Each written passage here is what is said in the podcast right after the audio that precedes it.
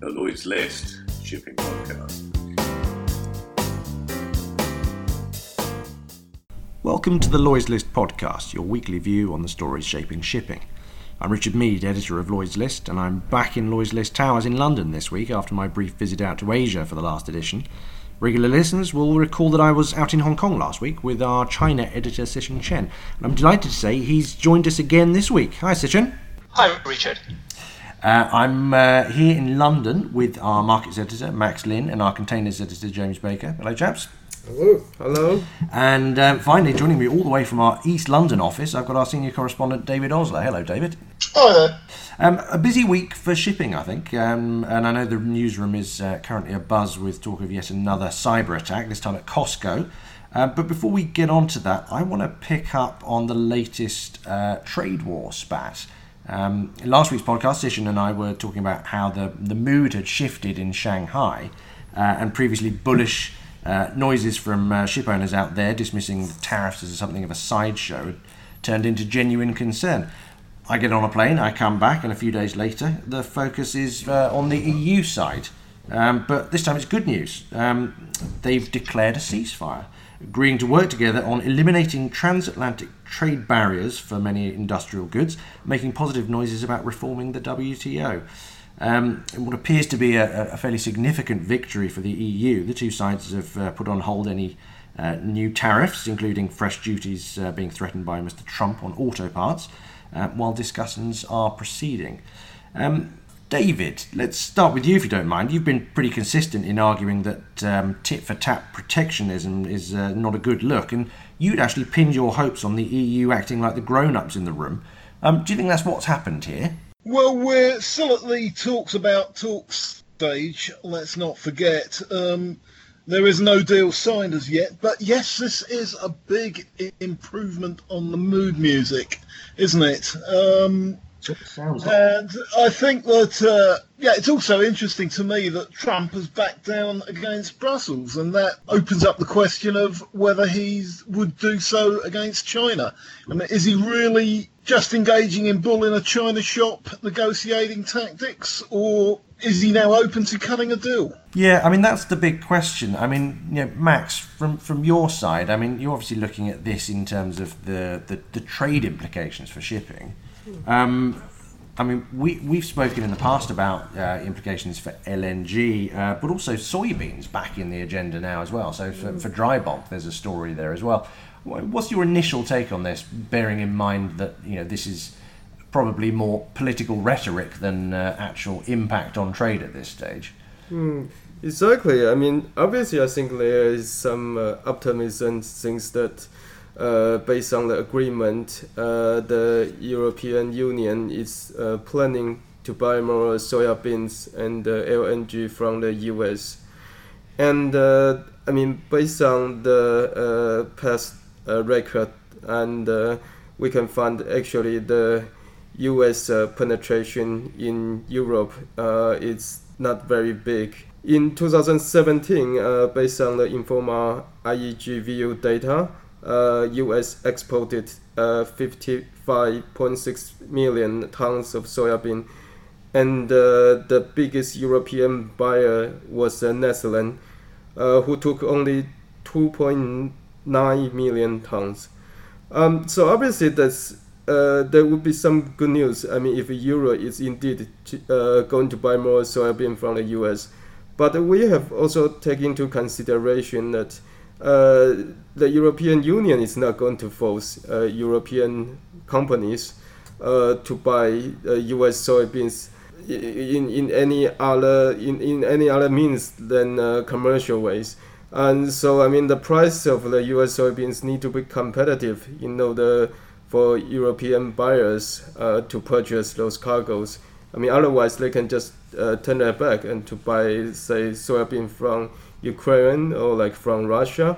So, I mean, most of things are still need to be done on a commercial basis, and the same goes for the L N G as well. Mm, yeah, I mean, this is the thing. I mean, it, you know, it's all very well big political statements coming out, uh, and it, it's interesting to interpret in terms of the sort of political mood music, but ultimately the deals are going to be signed on a on a bilateral basis between companies. I wonder what extent these political decisions are actually going to have on, on real trade.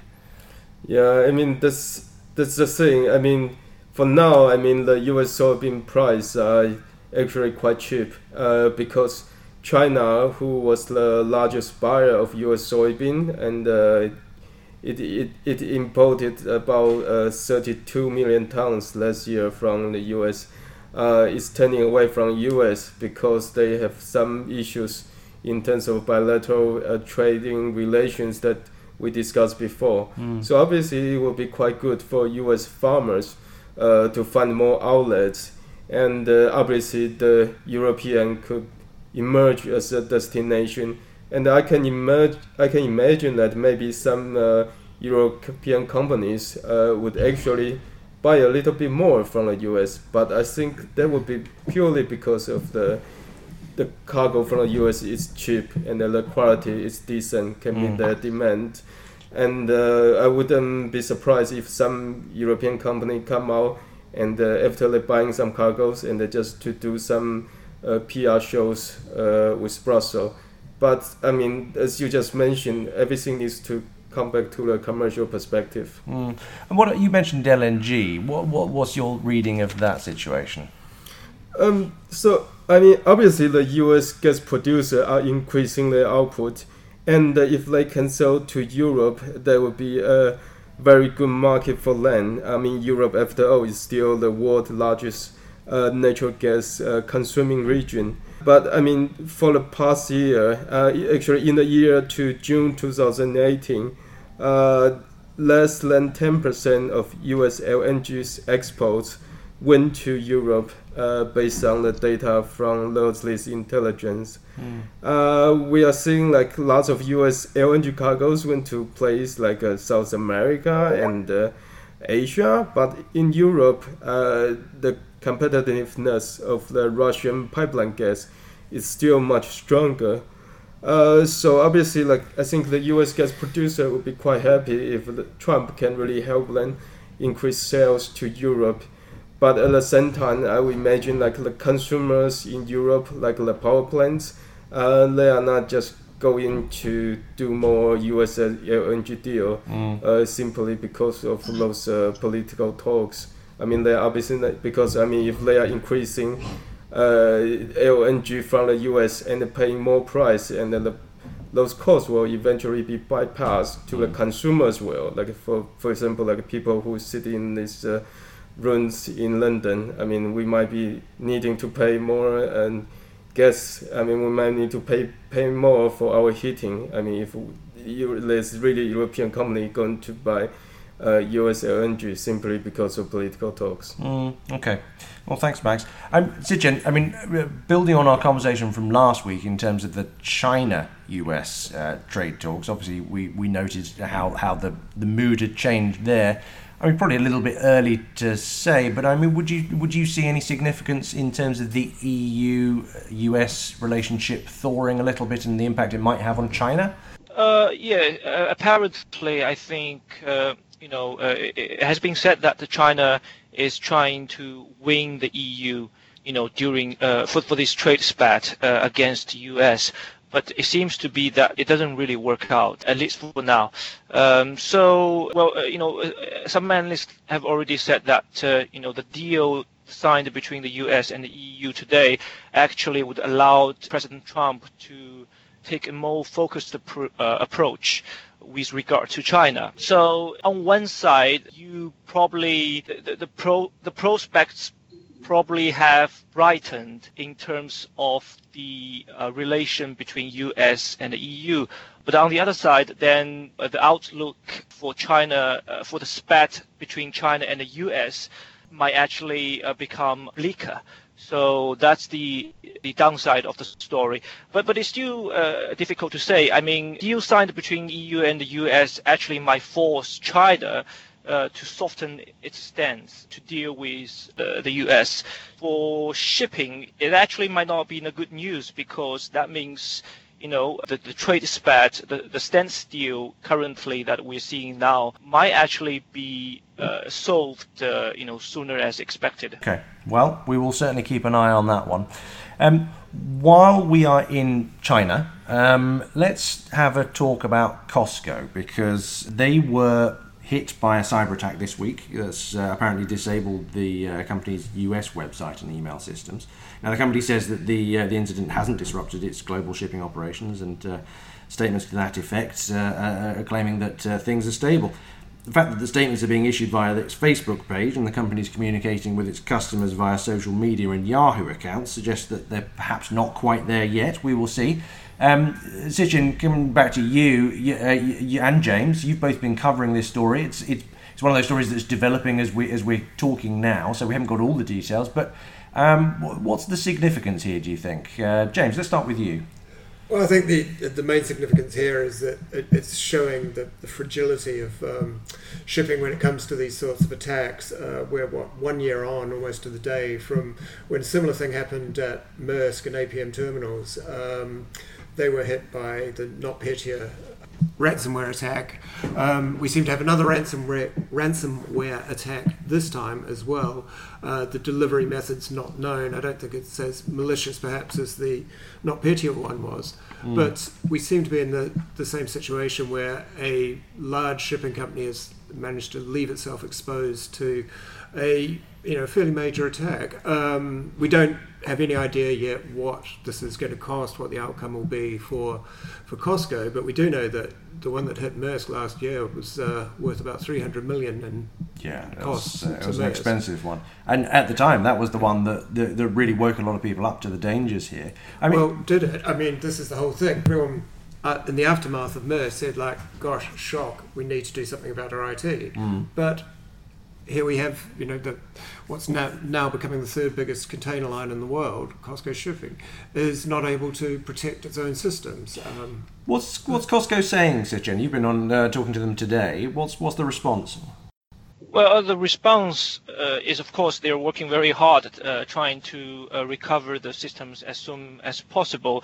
The interesting thing is that, uh, I mean, according to the statement released today, which is the latest one, they're saying that Uh, You know, they have done some precaution measures uh, uh, on computer inspections, um, uh, actually uh, outside of the the U S and American regions, um, and they have now actually recovered. Well, they they they've actually um, managed to recover all the uh, non-America's uh, network.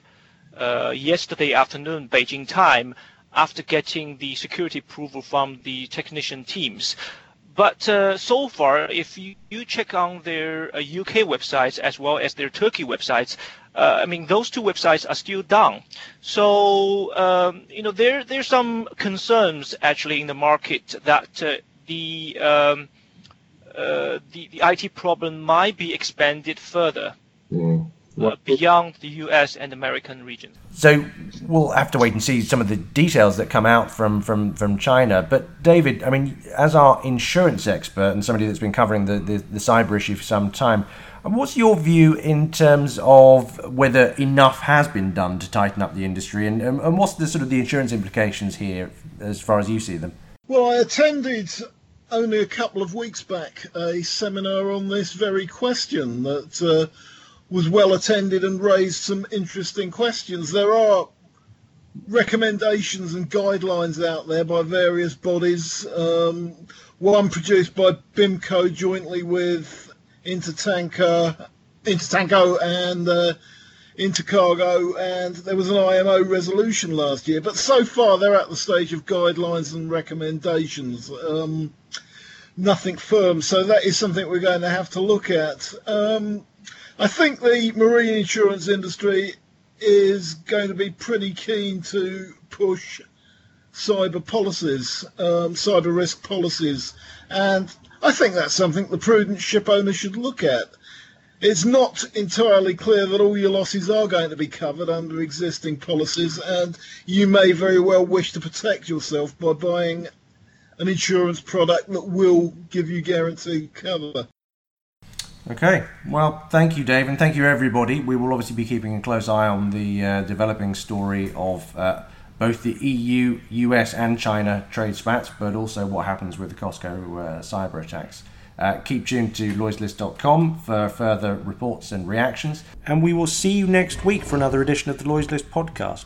In the meantime, uh, can I urge all listeners to uh, go and have a look at Lloyds List dot com and follow the instructions for the Lloyds List Awards. The global awards are open for entry. So if you are the best of the best, if you work for a company that has a good story to tell, now is the time to tell us all about them. Uh, Lloyds List dot com slash awards. We'll see you next week.